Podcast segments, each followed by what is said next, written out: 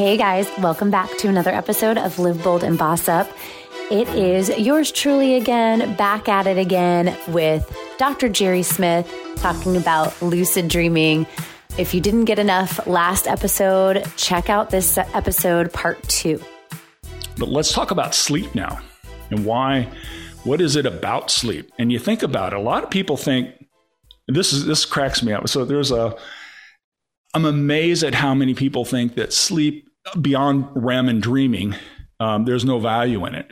And and and if we and th- again, this could be something completely. This could be another five hours of just yeah. fun. I I'm a big. First of all, I'm a big believer in hacking your brain. Right. This is a this is a electrochemical computer based on a series of, of, of, neural clusters, that some of which we talked about, the amygdala, which is the fear place, and the basal ganglia, which says, "Hey, go no go." It's the one that actually says, "I need I need to do something." Right? We have the cortexes. We talked about the frontal cortex, which is the lateral frontal cortex, which is the executive function, and then the most sort of interesting one, the or orbital frontal cortex, which injects emotions into those things, which allows you then to paint your neurons with acetylcholine, which then allows you to change your brain at night, right? So we, we got all that. Hacking that electrochemical computer up there is probably one of the most interesting things to structurally do in life because it really changes who you are.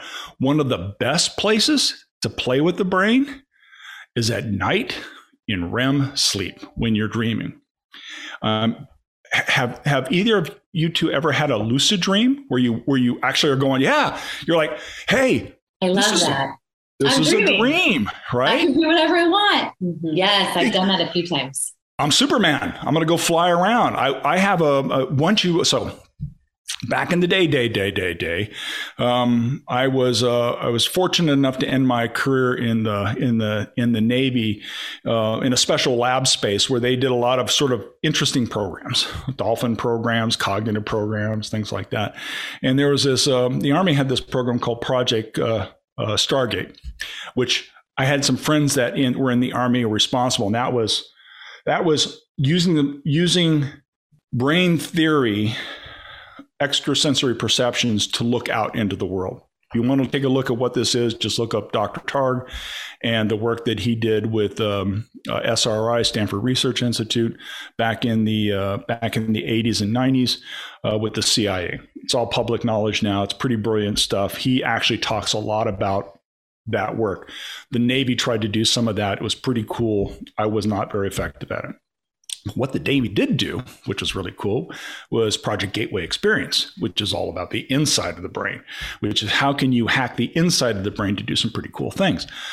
One of the things that we were taught in this uh, in this program, me as a, a, young lieutenant at the end of my uh, lieutenant commander at that time, at the end of my career, working with the psychologist, was lucid dreaming. How do you how do you go from the average lucid dreams are typically one or two in a hundred, right? Out of every every hundred days of dreaming that you can re- you dream most of the time, you just don't recall them.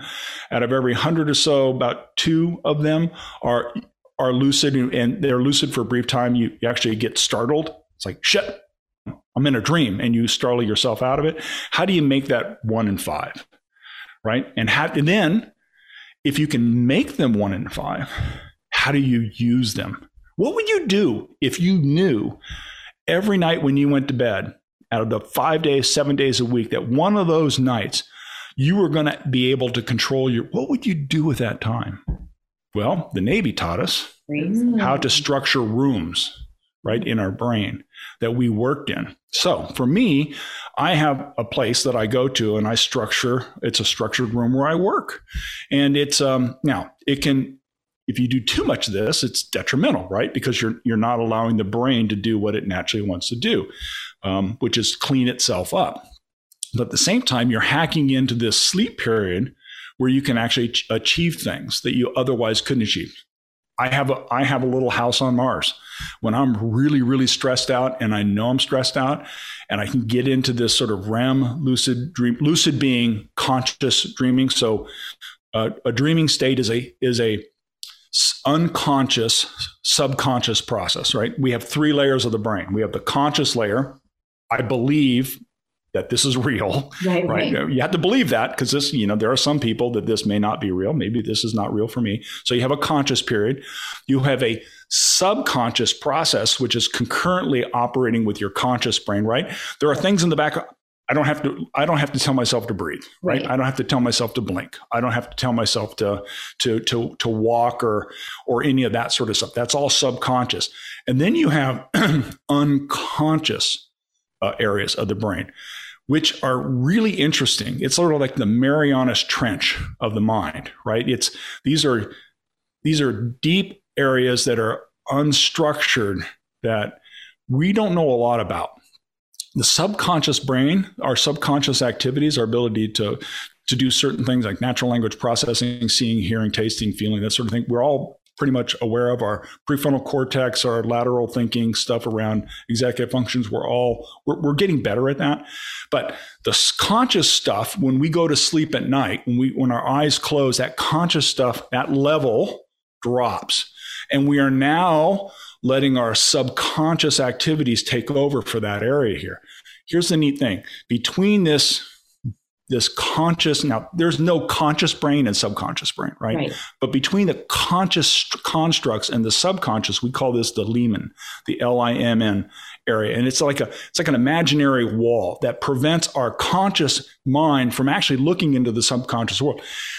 Think about your dreams. Think about your nightmares right Mm-hmm. and and being exposed to those they're pretty weird aren't they i mean I'm, I'm, not talking about weird dreams I'm talking about nightmare dreams like right. really strange ones. That's a peek into that subconscious world. Our subconscious mind is not organized for conscious thinking. it is just not. And so we have this wall, this cognitive wall that prevents the barrier. So at night, when we go to sleep, conscious drops down, subconscious kicks in, and dreaming, which is a subconscious activity, part of the acetylcholine, you know, neuromodulator activities out of our brain, bleed over into that sub into that conscious mind right? During that deep, deep uh, rapid eye movement period in there. And that's why we can remember the most important dreams that we remember are the ones with a lot of emotions, mm-hmm. right? The emotional.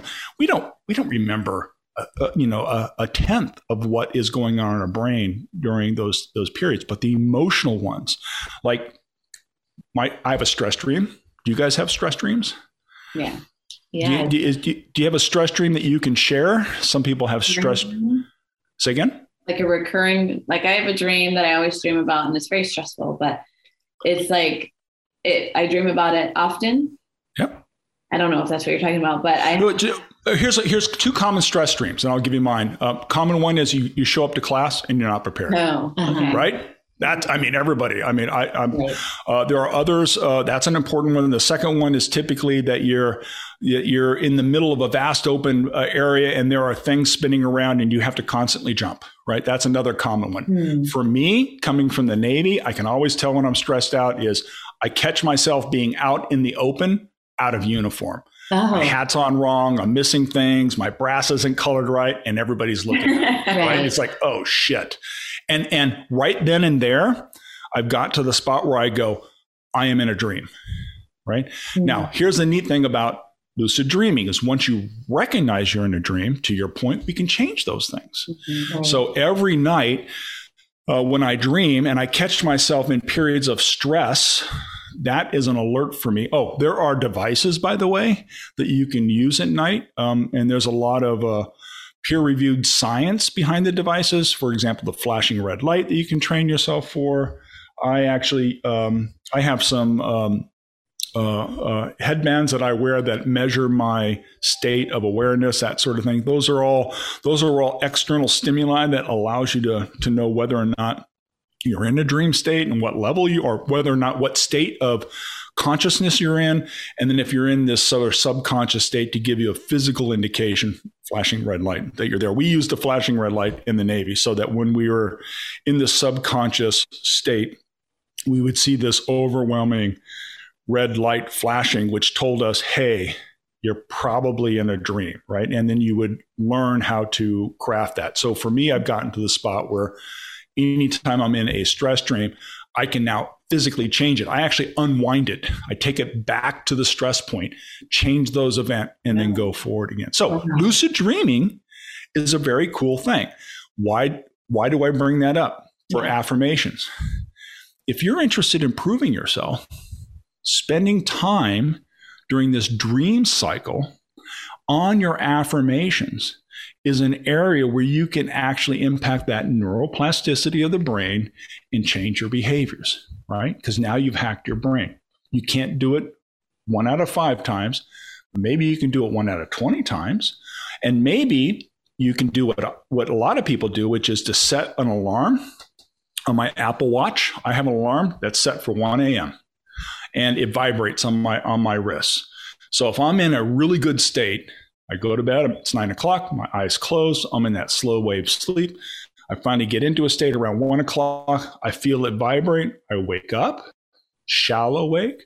And when I go back to sleep, I tell myself, I will lucid dream. I will lucid dream. And you're already tired, right? I mean, you're in bed. It's like when you roll over and take a dra- glass of water. You don't have to go through the whole cycle again to go to sleep. You're going back to sleep. When you are aware that you're conscious, I will lucid dream bring, you know, as you're going back to that subconscious role, get you right into an interesting dream state every night, one o'clock. Vibrates. If I feel it, it's cool. If I don't feel it, I'm probably pretty tired and right. I've just blown through in that area. Okay. So that's sort of the, the the world, you know, waking up in the morning, covering the three things, working on your your ultradian cycles through the day till around two or three o'clock, taking that sort of uh, deep rest non-sleep period 30 minutes of your life just to get vertical relax let the chemicals rebalance in your system uh, focusing um, getting in the afternoon reducing the light cycle unwinding the brain. Oh by the way between that second half you shouldn't be this is not a time to go out and run your 8k right? This is not a time for you to exercise. Exercise should occur during that first period. Darn i was going to go um, running this afternoon it's okay, right? I mean, we all get used to it, but if you want to tune your body, you want to get it done prior to that that mm-hmm. second half of that day, right? If you're if you wake up at six, typically it's one or two o'clock, after which is the second half. You kind of want to get it done before that period so that you can do that deep rest non-sleep period, which then takes you into the second part, reducing you're reducing the amount of light and energy in your body. Carbohydrates are good, put you, you know, it's the tryptophan of the body. Um, and then um, you're you're working towards that seven eight o'clock and weaning yourself off the electronics, the stimulants, the electrical stimulants that you, is getting your brain to think. You're generally focusing on ideas. Nine o'clock, you're in bed horizontal, meditating on an idea, asleep. One o'clock, your wristwatch vibrates. You wake up, roll over, go into a deep sleep, saying, "I want a lucid dream," and boom, you're in that lucid dreaming period. And you're like going, what do I do now? Right. Wash, rinse, and repeat seven days a week. That's amazing. No, I, it's been a while since I've done the lucid dream and known, you know, known I was dreaming and was able to do stuff. So I'll have to try that trick. It's, you know, we, we spend, we spend so much of our life focusing on the wake periods of our life, right? Oh, what am I going to do today? Am I going to get my things done? And then finally at the end of the day, you, what do we all say? Oh, I'm just tired. Mm-hmm. And you go to sleep. And, and a lot of people think that that five, six, seven, eight hour period is just non-productive time. Now we know it's important, right? But we don't we don't control it's important. And what I ask people to do is if you think it's really important to get sleep, address the issue of why is it important? And then ask yourself, what could you do during that period to get more value out of it or enhance the value out of it? If it's important enough to do, it's important for us to measure it and it's important for us to manage it, right? Out of that process. And and now what are you doing? You're managing a 24-hour day cycle. Going back to affirmations. When I wake up in the morning, saying the words I am a good person is does nothing until that night if I if I have engaged. Now what happens is during the daytime when I'm in a stressful situation, and I get I get a trigger that wants to set me backwards, like oh, you know I'm a loser, right? Oh, I mm-hmm. failed, right? The the you you fall, you cognitively fall to the least level of preparedness. That least level of preparedness are the things that we fundamentally believe about ourselves. if you fundamentally believe you're a bad person, when a bad event happens, you tumble down the emotional cycle to the point mm-hmm. where you are a bad person. Your brain goes, Does your brain know you're not a bad person? Of course not. Right? It it it there is there is nothing in your brain that tells me that this is real. I can touch it. That's a dream. In a dream, I can touch things. I feel things in a dream. What's the difference between, again, assuming, of course, this is real, what's the difference between this and not real? The, everything that we see here is the electrochemical in nature. Again, it's those neuromodulators we talked about, dopamine, epinephrine, you know, serotonin, acetylcholine, that sort of thing. What's the difference in there is, is our belief in that, in those things, right? So I believe these things are real. And so so in that particular case, if you if you don't you don't have these affirmations. I am a good person strong visual emotional context. When you fall off of that when you're when you're it's like taking a broom on the end of a stick and turning it upside down putting it out there. You can balance it for a second right? It'll balance just for a second. As soon as that little micro breeze come, comes in it tips over right? That's the human life mm-hmm. right? We are as much as we're we're really flexible we're resilient in life we can fall over we can fall over in a heartbeat mentally right? It's the things that's the rubber bumpers in our life that supports us. So what i challenge folks to do is is um is raise that level of preparedness. Just don't say you're a good person. Visualize that. Find that emotional state in life that you think was important to you. Associate that feeling that emotion with the statement.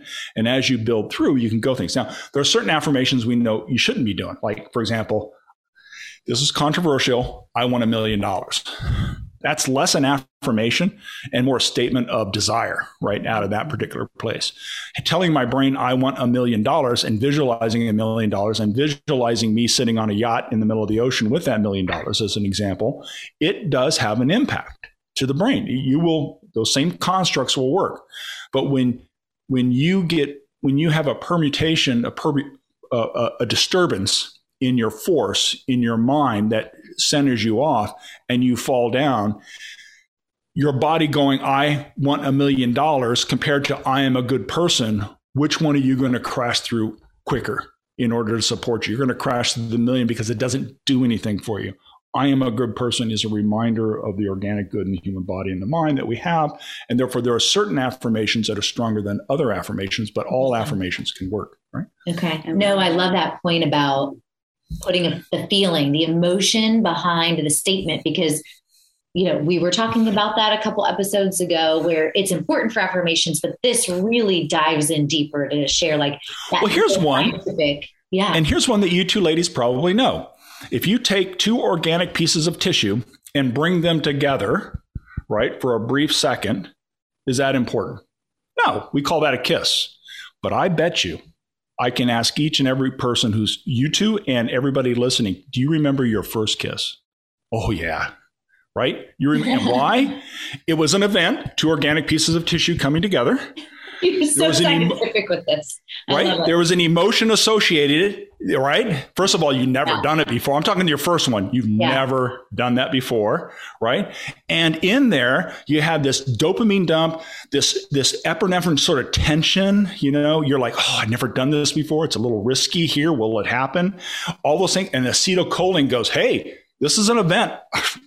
I'm I'm dumping a, a bucket full of, of yeah. acetylcholine on like this one. Five buckets and, of paint for that one. Exactly. songs. There are certain songs in life you'll listen to and you'll go, oh yeah, yeah, remember that, remember that, mm-hmm. right? Yeah. That's why, by the way, when we get into the bad side of life, are you know seeing a, a you know being a victim of violence, seeing violence, whether or not what we call there's a thing called vicarious. we know uh, post traumatic stress disorder, right? You're, you're, you're, you're a witness or a participant in some sort of traumatic event in your life. The same thing happens, by the way. Same thing.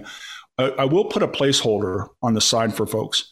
There are therapies that remove the emotion from the memory. You'll never get rid of the memory, right? In a car crash, tumble over, you see mom and dad pass away. You're never going to get rid of that. If, if that memory you recall, you're never going to get it. But there are techniques to remove the emotion from that memory so you can live with the memory, right? Mm-hmm. In that particular space, in that particular area there. But when we think about music and stuff like that, we can be taking that's all part of this process in there, which is pretty cool. And that's why affirmations again, just can't say them.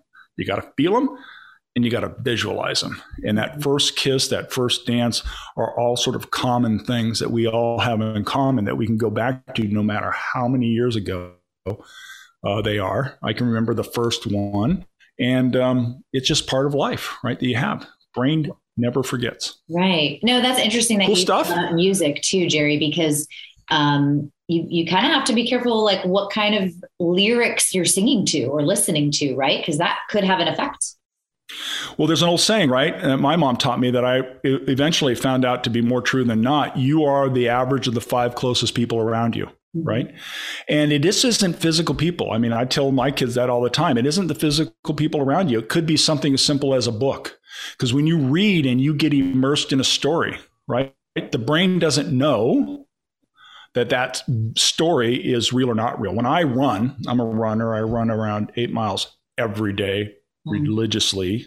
I don't care what the weather conditions. And if it's too cold, I go to the gym and run, God forbid, on a treadmill. When I'm an outdoor runner, when I'm in my zone, I am in my head into a story that's going on. And, and an hour later, it goes away. So that story, those people in that story that I'm listening to are part of the five closest people around my cognitive brain, right? You're right about lyrics, right?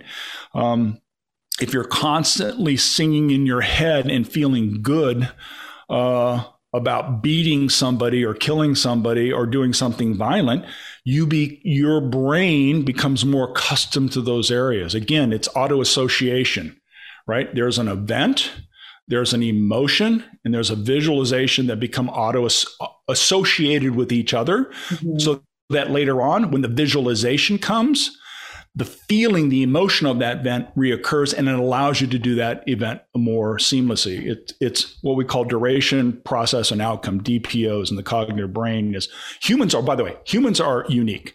We're the only species that I'm aware of today, and I don't think anything has changed in like the last six months or so. Only species that actually thinks about its future.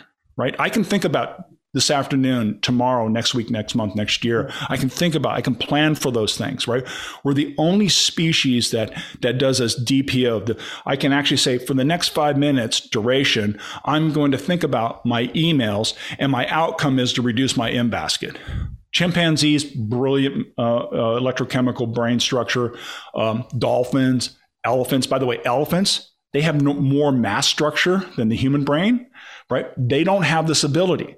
So that makes us unique in this process. So if you're using that time to associate these visualizations and feelings with some events, right? As soon as you visualize those things again, you're more inclined to take a step with what? Take a step with your basal ganglia, which says, go do something in that space. It's auto associative. You are more naturally inclined.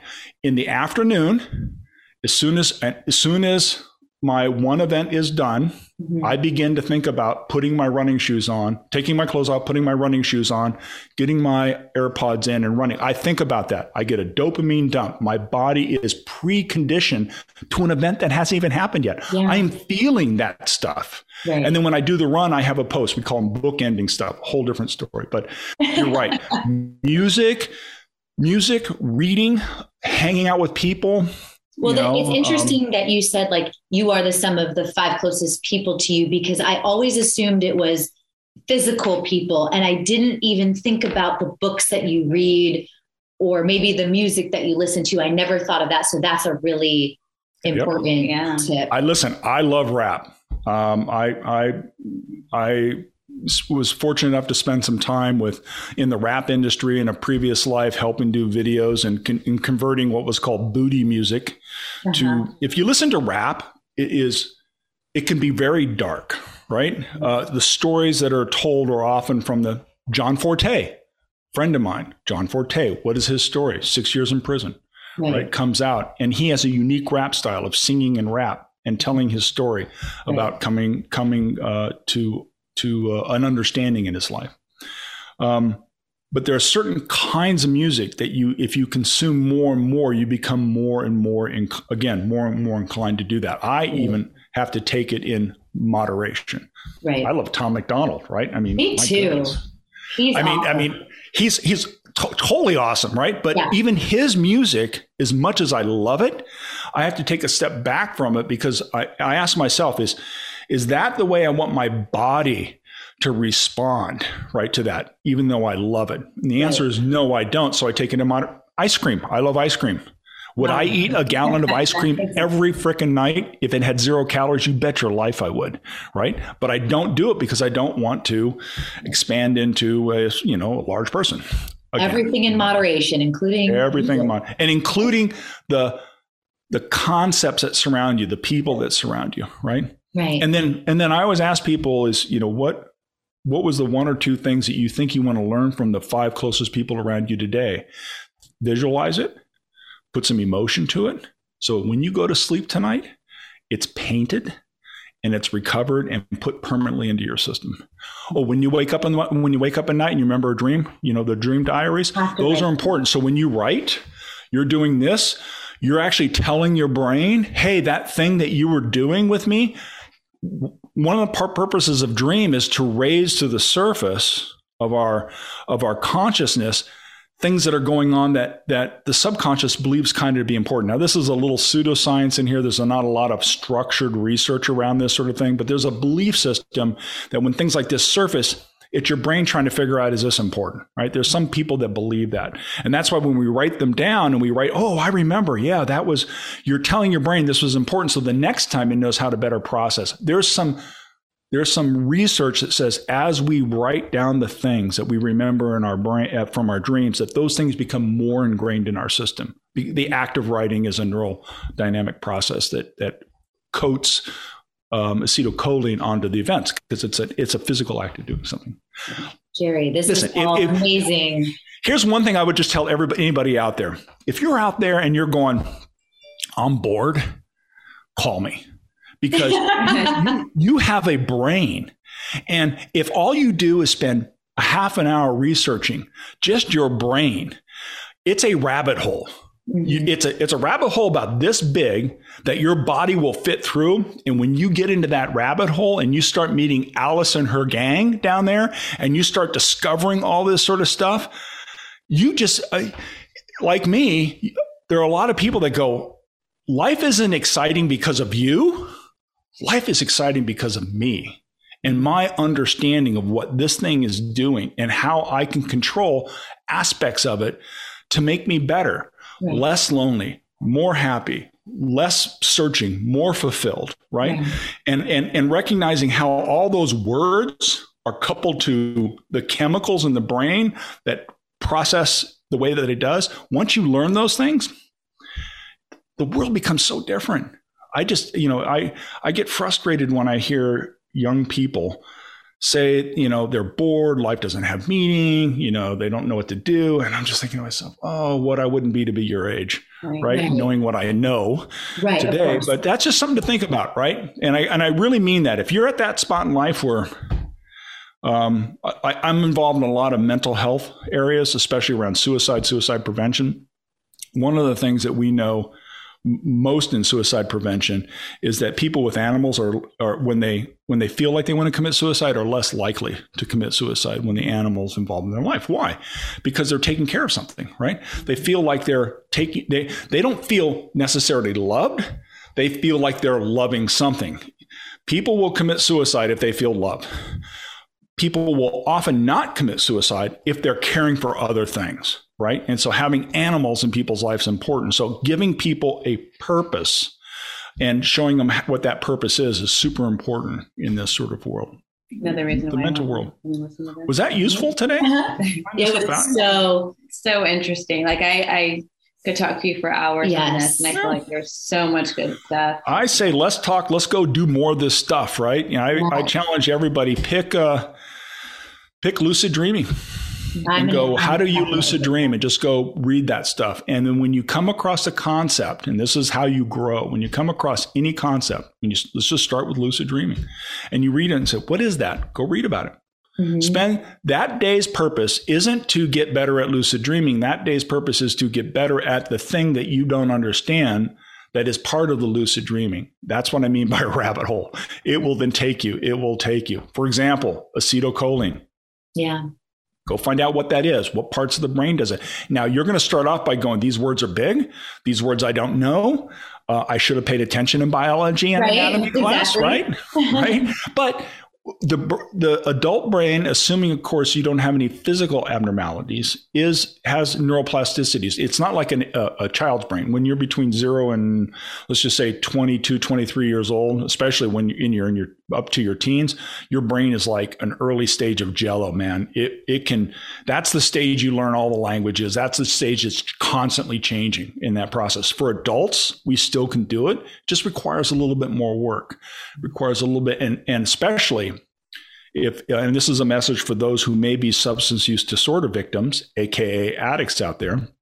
For those who don't know, um, uh, I've been involved with uh, um, uh, as a parent of recovering uh, heroin addicts for 10 years now.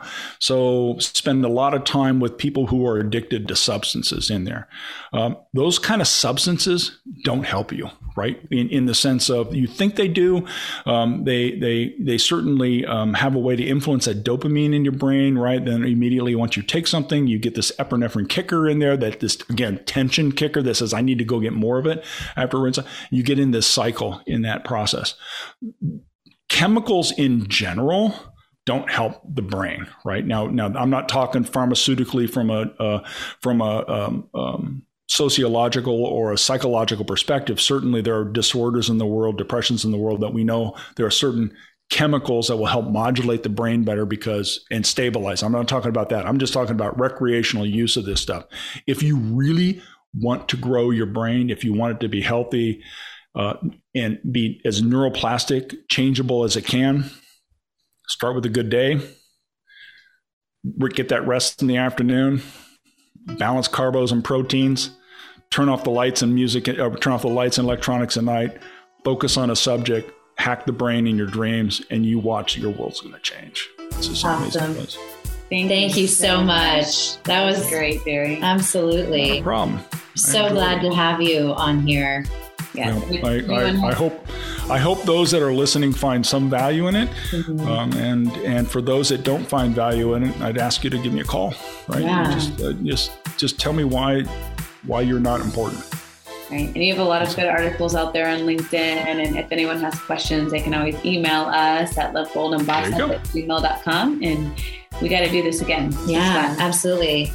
Thank you very much. Appreciate it. We'll talk to you two later on. All right. Bye. Until next time, guys, live bold and boss up. This is an In the Trenches with Ian Beckles quick fix on Radio Influence. Now we can say, where were you when you found out that Tom Brady retired, and where were you when he unretired and he retired again and unretired? So that's where we are now. Tom Brady is a Buccaneer uh, for one more year. Uh, I'll be honest with you. If you listen to the Beckles and Retro show, which is on every day or Monday through Friday from 3 to 7 on 95.3 WDAE, I've been saying the whole time he's not done. Okay. It just doesn't work that way. It just, it's not that easy. We're talking about something that Tom Brady loves more than anything. Okay. It's what fuels him in the morning. If you take that away, you're not giving it away. Actually, you're giving it away. Nobody's taking away you're just giving it away. It was taken away from me. Okay. I love football to death. I wish I could play today.